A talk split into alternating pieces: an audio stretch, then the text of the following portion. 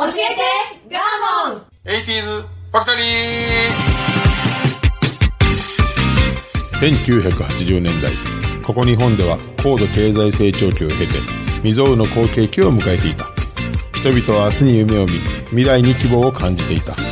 熱狂と興奮の中で駆け抜けた。あの時代は一体何だったのだろうか。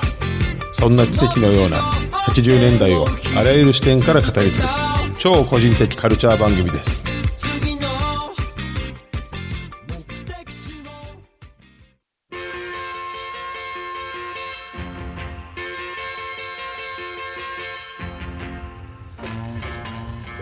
今週も始まりました。教えてガーモン 80s ファクトリー。私番組パーソナリティガーモンとアシスタントの加藤夏子です。はいよろしくお願いします。お願いいたします。あのしょうもない話ですよ。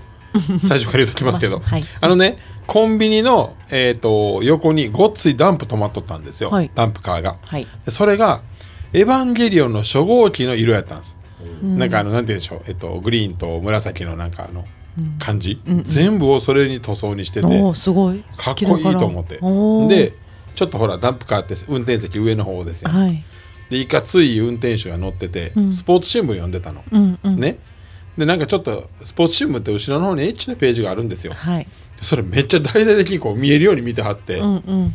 なんかエロンゲリオンと思って。うまいこと言ったなと思って。なこんな感じになるよ。最初に言ったよ。でしょうもないよって言ったよ。いいよ。はいスタートです。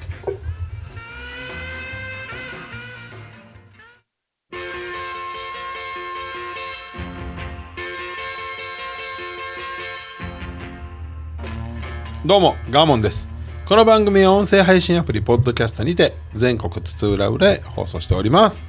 はい。はい。今週はですね流行ということではい。今の人が絶対知らないのいきます。はい。題してジャパメタブームです。ジャパメタブーム。ジャパメタとは何でしょうかという話ですね、音楽ジャンルの中には、えー、と皆さんご存知の言葉で言うとハードロックというのがあります。あります。ハードロックは、えーとイギリスで生まれた、まあ、ロックの形式を、まあ、指してる名前なんですよ、で様式美をうんベースとした荘厳な感じのロックですわ、まあ、ハイトーンボイスでね長髪でみたいなね、でそれをもっと,、えー、とポップにというかもっとこう激しいものにしたのが、ヘビーメタルなんですよはい。聞いたこと。鋼鉄みたいなねヘビーメタルなんてよく昔言ってたでしょ、うん。でそれの日本版、だからジャパンヘビーメタルのことを略してジャパメタというんですよへえ。これが80年代にもうめちゃくちゃブームやったんですよヘビーメタルって言ったら代表的なのなんですか。海外ですか、うんえっ、とうーんうん。僕らの中で細かく言うと違うんやけど、代表的当時代表って言われたのはバンヘイレンとかね。あヘビーメタルでもないんやけど、まあ、バンヘイレンとかかな。ですわ、うん。まあ、もっといっぱいいますけどね、うん。ボンジョビもちょっとそこに入れられたり、まあこれ難しいですよいろいろね。じゃあ、こう切り分けがね。隔てがね。はい。ただ日本においては明確にこのヘビーメタルのブームがめっちゃ来たんですよ。うん。で僕中学生の時やってはい。中学校のバンドはこれ一色。へえ。だからえ、テレビでもじゃあそれ一色やったってこと？そうです。いやテレビでも一色っていうわけでもないです。テレビに出づらかったんですよ。なんでかっていうと長髪でね全員、うん。でも派手な衣装でちょっと、まあ不良はね。そうそうそうそう当時はね、うん。だからなんかテレビのコードにあんまり乗っからんかったんでしょうかねほうほう。ただそれでもテレビ番組に人気がありすぎて出てたよ。でえっとそのブームが関西から起こったんよへえ。当時え、テレビに出えへんのに、どこで情報を得てるんですか？そうだからもうそれはあのコンサートの中継とかあのまあ要するにテレビやねんけどあ、深夜とか。音楽番組に出るんじゃないよ、う。うんん、出れないのでもう数ある少ない情報を得てただもう爆発的にライブハウスで人気が出た。でそれが今思うとね世界で日本の音楽が通用したのが実はジャパメタしかないねん。世界で注文してるの？オリコンオリコンちゃうわ。えっ、と何？あっちのチャート、むちゃくちゃ入ったんよ、うん。ええ。入ったんですよ。でえっ、ともうこれもすごい話やねんけどね、うん。その代表格となるバンドがラウドネスっていうバンドなんですよラウドネスっていうのが唯一アメリカのチャートのえっとね何位内とかな？50位かな？入ってるよ。大ヒットしてます。まあもともとねハードロックヘビーメタルっていうのは日本よりも海外ではすごく受ける音楽なんよ、うんなのでっていうのもあんねんけどね。ただ日本のクオリティがすごい高かった。えーすき焼きしか向こうの。いやいやいやいやその次ラウドネスなんですよへえいやドリカムがなんぼあっちで挑戦したとか言ったところで全然。そういうんじゃないよ。何にも引っかからもっとんかった。もっとちゃんと MTV でガンガン流れてたんよ。すごそうなんですよ。みんな日本人はこのこと知るべきやわ。い なんで誰も知らないすき焼き以来ないと思ってましたよ当時だからなやっぱりこのヘビーメタルというジャンルがどうも色も扱いなんよね。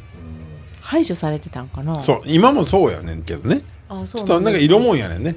はい。うん。じゃああの実際にあの早速この世界で通用したというラウドネスの日本で大ヒットしたあの全国のギターキッズがこのイントロを全員やったっていう「イン・ザ・ミラー」という曲があるんでぜひこれをちょっと聴いてください。まあヘビーメタルの雰囲気がわかると思います。はい。はい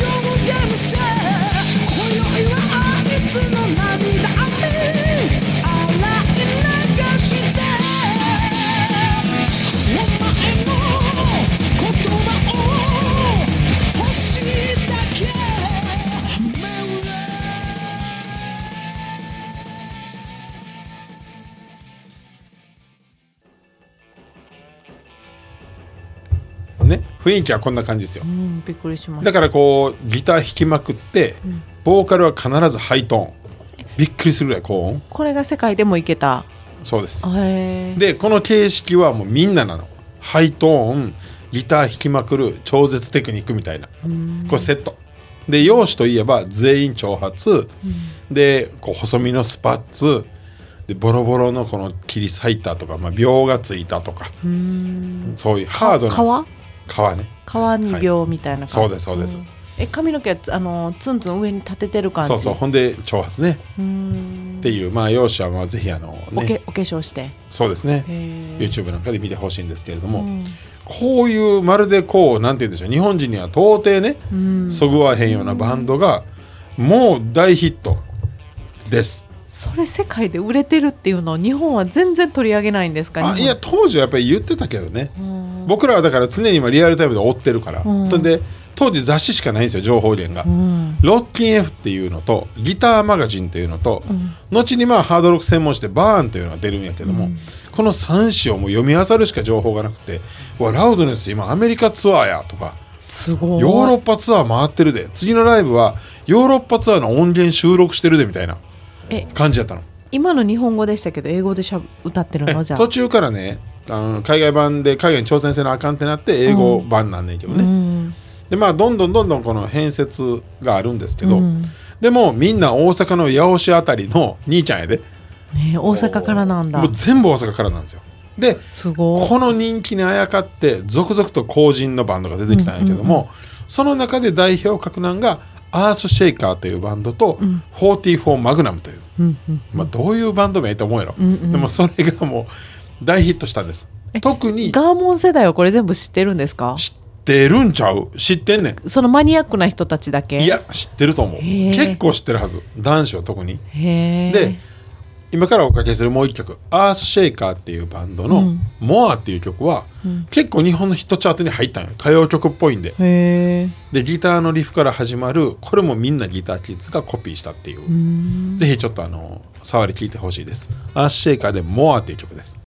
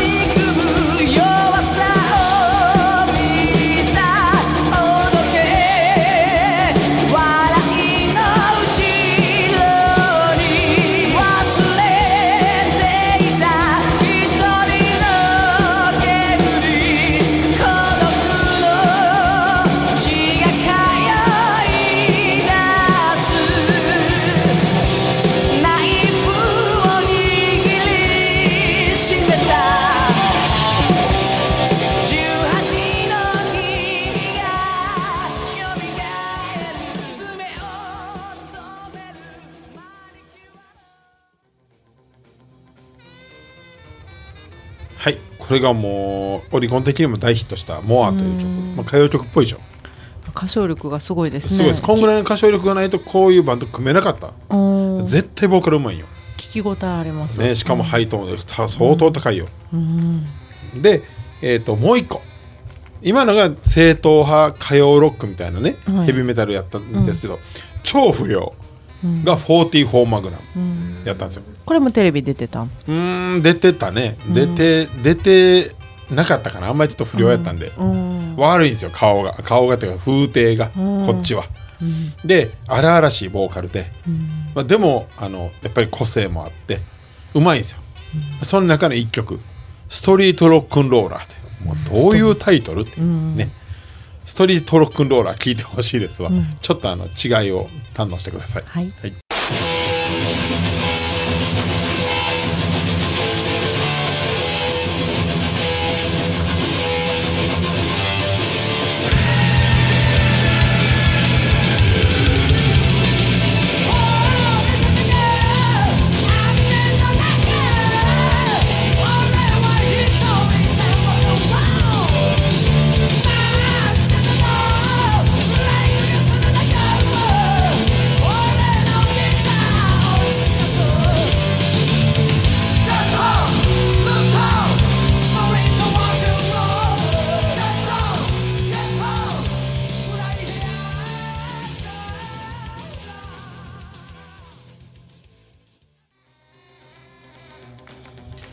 ねちょっと不良の方の、まあ歌詞もそうですしね「俺は一人でロケンロー」ってもうなかなか歌えへんで、ほんまに覚悟がないと。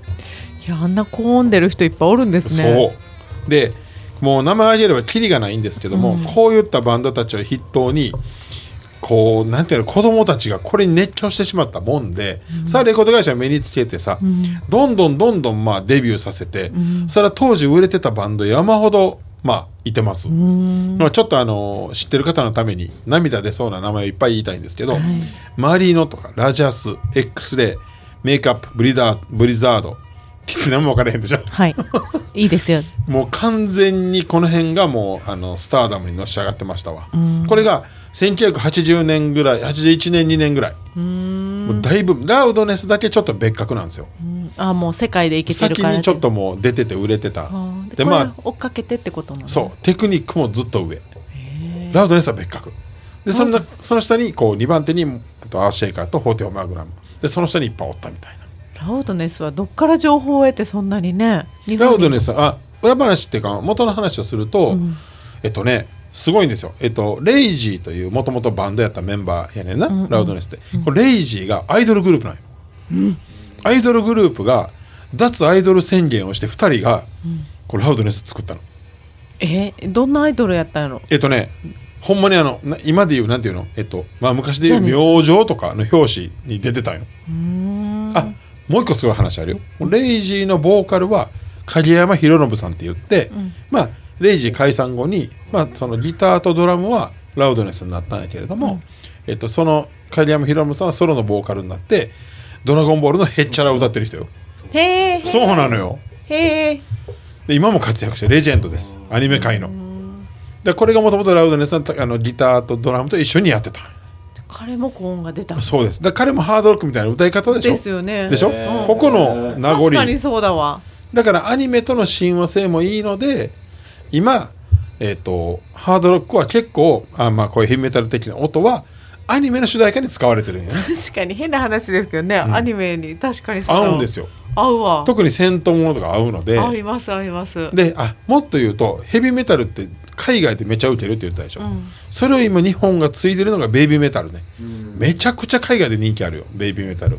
だからバックの音はさっきみたいなゴリゴリのヘビーメタルで、アイドルが歌うっていうこの変化球が海外ではソールドアウト連続なんでね、へだからヘビーメタルの恩恵は受けてるわけよ日本は、はなんですよ。これに、まあ、関西で火がついたもんで、僕らもないお金を必死にこう貯めて、ライブに行ってました、怖いんよほんでもうみんなこの人たち。いやこの人たちは薬やってんと思ってました。やってないよね多分。真面目な音楽してたよね。真面目な見に行ったところで危なくないんだ。僕らも怖かったよ。なんか特に44マグナムは「うん。お前ら座れ!」みたいな。ああそうであのどういうのヤンキーがいっぱいおるわけじゃない。うーんまあヤンキーおるよね。てかみんなヤンキーやったからあんまりよく分からへんけど喧嘩とかそんな危なく。なかったけどねうん。でこれで、えっと、1984年かな大阪城野外音楽堂でこの若手のこのさっき言ったバンドたちが一堂に会した、はい。まあ、ライブがあって。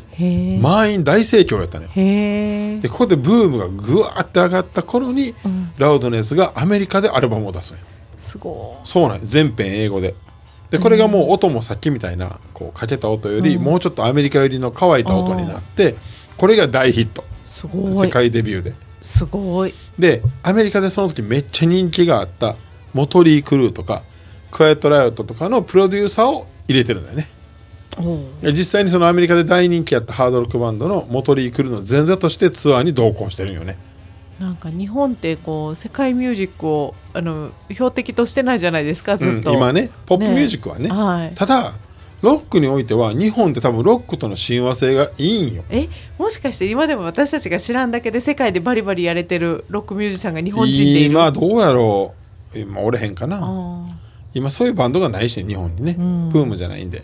でなんとアメリカ人アメリカのもうロックの殿堂と言われているマジソンスクエアガーデンという舞台があるんですけど、はい。日本人初出演。果たしてます。ーもっと評価。日本国内で知られた知らいいのらんでしょう、にね、うん本人たちが多いって思ってるでしょうそうなんですよ。ほんでどんどんどんどんこのヘビーメタルが80年代で進化していって、はい。こっからまあ女性もそこにどんどんどんどん入ってくるっていうことで、有名なのが本庄美佐子と浜田真理っていう全然知らんでしょ、う。ん。はい。なんですけど、まあ、この2大女性ハードロックシンガーが出てきたわけよ。で浜田真理さんの方はもう近年までやってはったんやけど今もやってんねんけど、でこうちゃんとテレビに出るようなヒット曲出してます。うん。あの CM タイアップつくような。で女性だけのこのヘビメタルバンドはい。で後年出てきたんが庄屋うん。ですわ。庄屋はなんとなくみんなわかると思います。最近のマツコの知らない世界でも女性ハードロック特集でこの庄屋のボーカルが出てはったぐらい。うん。もう今レジェンドですね。伝説です。うん。1985年ぐらいにデビューしてるのかな。うん。ですわではこの、えっと、女性だけのハードロックバンド。はい。の「限界ラバーズ」という曲を超売れた曲です。これちょっと聴いてほしいです、激し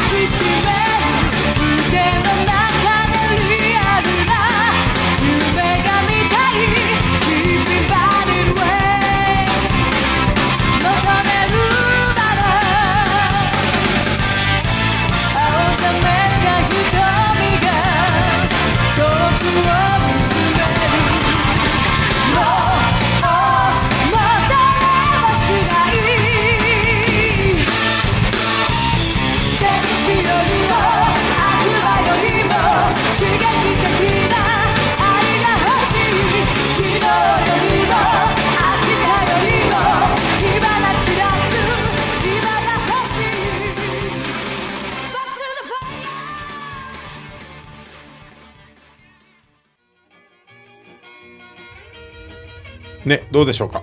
うんアニメっぽいですね。疾走感ね、うん。わかりやすいメロディーね、うん。激しい感じ。もうこれはまあヘビメタルの真骨頂です、か歌詞も聞きやすいですし伸びやかな声とね。そうなんですよ。でこれ女性ばっかりのバンドでめちゃくちゃうまくて、ん。今もやってます。うん。でこの人たち主催の女性だけのバンドのイベントうん「ナオンの野音」っていうのをもうずっと20年ぐらいね、今もやってます素晴らしい。男男性のこの張り上げる声うん。と違って、女性の方がこうしなやかで、まあね、また力強くてね。イメージが違いますね。このボーカルの寺田恵子さんは特にね、こういう声の持ち主でかっこいいですね、うん。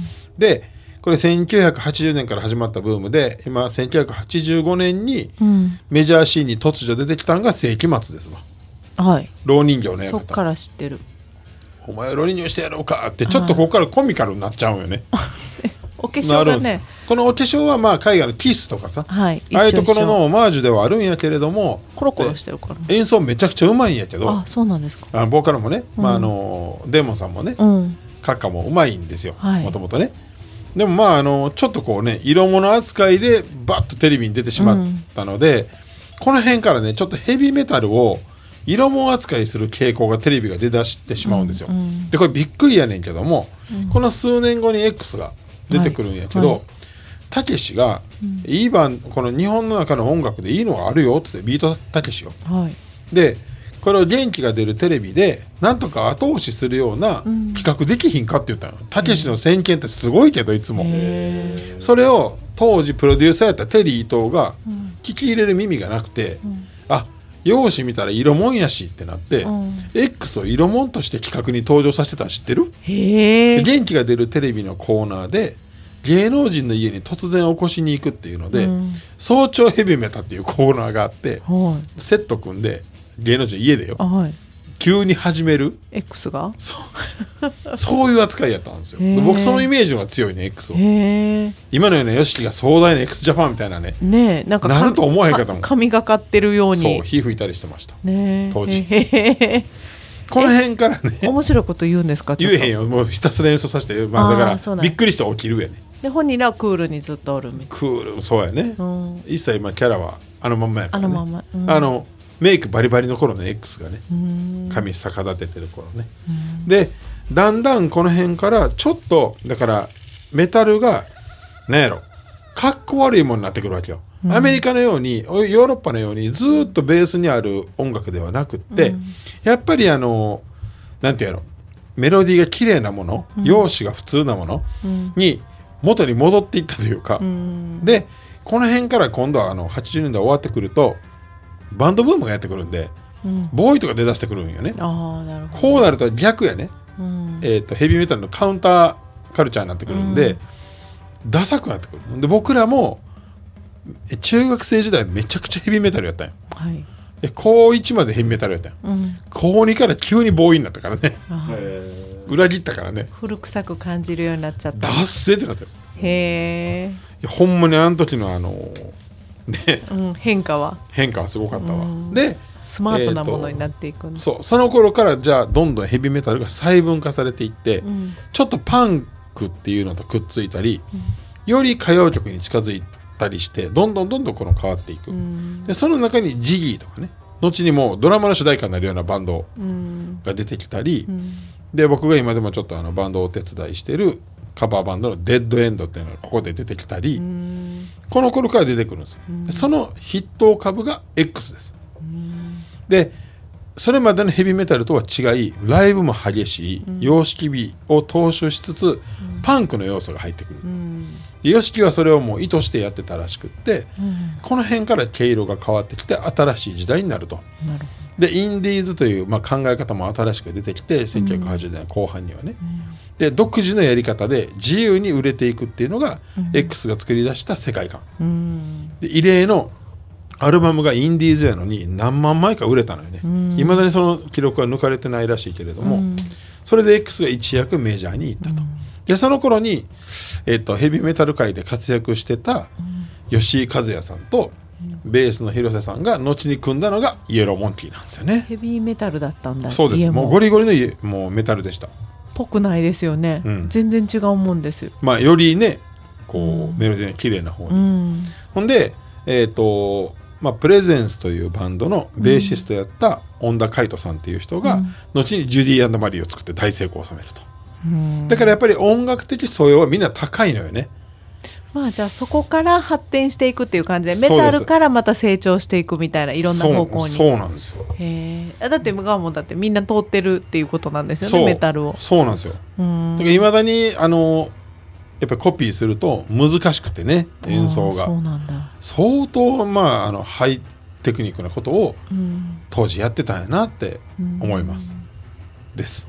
なるほどはい、もうこれなかなかみんな誰も注目してくれないから、本当に喋りたいだけのあれでみんなきょとんやと思いますが、ねみんな知ってる人はおおヘビメタル好きな人はたまらんと思うよ今。し当時ブームだったらそれなりにいらっしゃるかもですね。いらっしゃると思います、はい。い、らっしゃってほしいと思ってます、ねツイッターで教えていただきたいですね。なんかどうしても今ちょっとこうバカにされる系なので。あそうなんや。そうよね。でもゲーム音楽としてそのあのドラゴンボールの話もそうですし、あまあ、確かにね。確かに、うん近くにあるのに、確かに、うん。だからやっぱりあのーこう時代が進化とともにねうん。より平和な方へ行ったんやなと思って、うん。アニメ音楽に行ったし、うん。まああのあの着地点というかこうしっくり行く場所を見つけて。そう。もし今かしたらこれからまたね来るかもしれないですね。来るかもですね。サイドブームがね、はい。はい、若い人に火がつくかもしれないですね、うん。まあ、海外ではいまだにそうやってこう日本のメタル音楽は人気があるんで、ん。はい。まあ、ラウドネスもじまだやってますよもちろん。世界で？世界ツアーとかも、まあ、あのコロナない頃はやってましたね。もう何十周年40周年とかね、うん。やってますやってます。さっき言ったアナースシェイカーもやってます。うーん、はい。すごそうなんです。すごい。では最後に名曲 X の「紅」を聴いて終わりたいと思います。これが最終進化系ですねヘビーメタルの。はい。はい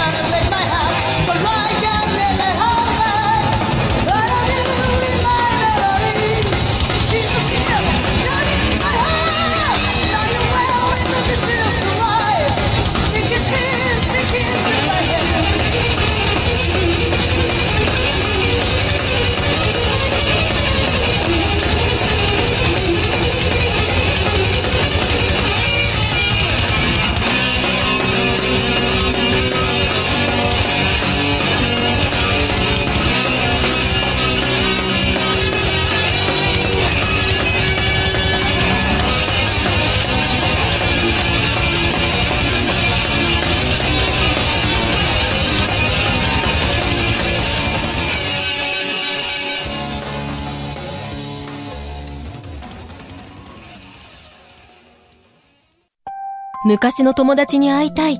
買い物に行きたい。私にも小さな死体がある。エルタンのおかげで私の死体が叶った。エルタン介護保険適用外の生活の困ったをサポートします。ネット検索は、エルタン高齢者尼崎からサポート拡大中。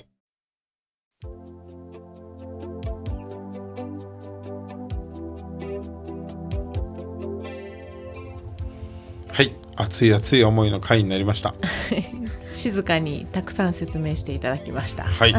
ほんまにあのー涙出てると思います。うん。好きな人は。だって普段こんな話なかなか出てこしないです。かもこんなに曲書けへんから。あまあまあヒット曲ばっかりやけどね。たまにこれしたいですね。ほんまもっとみんなこの曲がこの曲がみたいなこのバンドがみたいな紹介してほしいみたいなのあると思います、はい、あのこれお好みの方いらっしゃったらツイッター教えていただきたいです。しかもゲストね来ていただいたらいいですよね。あ本当ですね、はい。まだもっと詳しいよみたいな、いますからね。この辺は猛者がいっぱい、へー。僕なんかにわかやからね。関西ですしね。はい。ご意見ご感想伝えお願いいたします。はいでは10月も頑張りますそれではさようなら。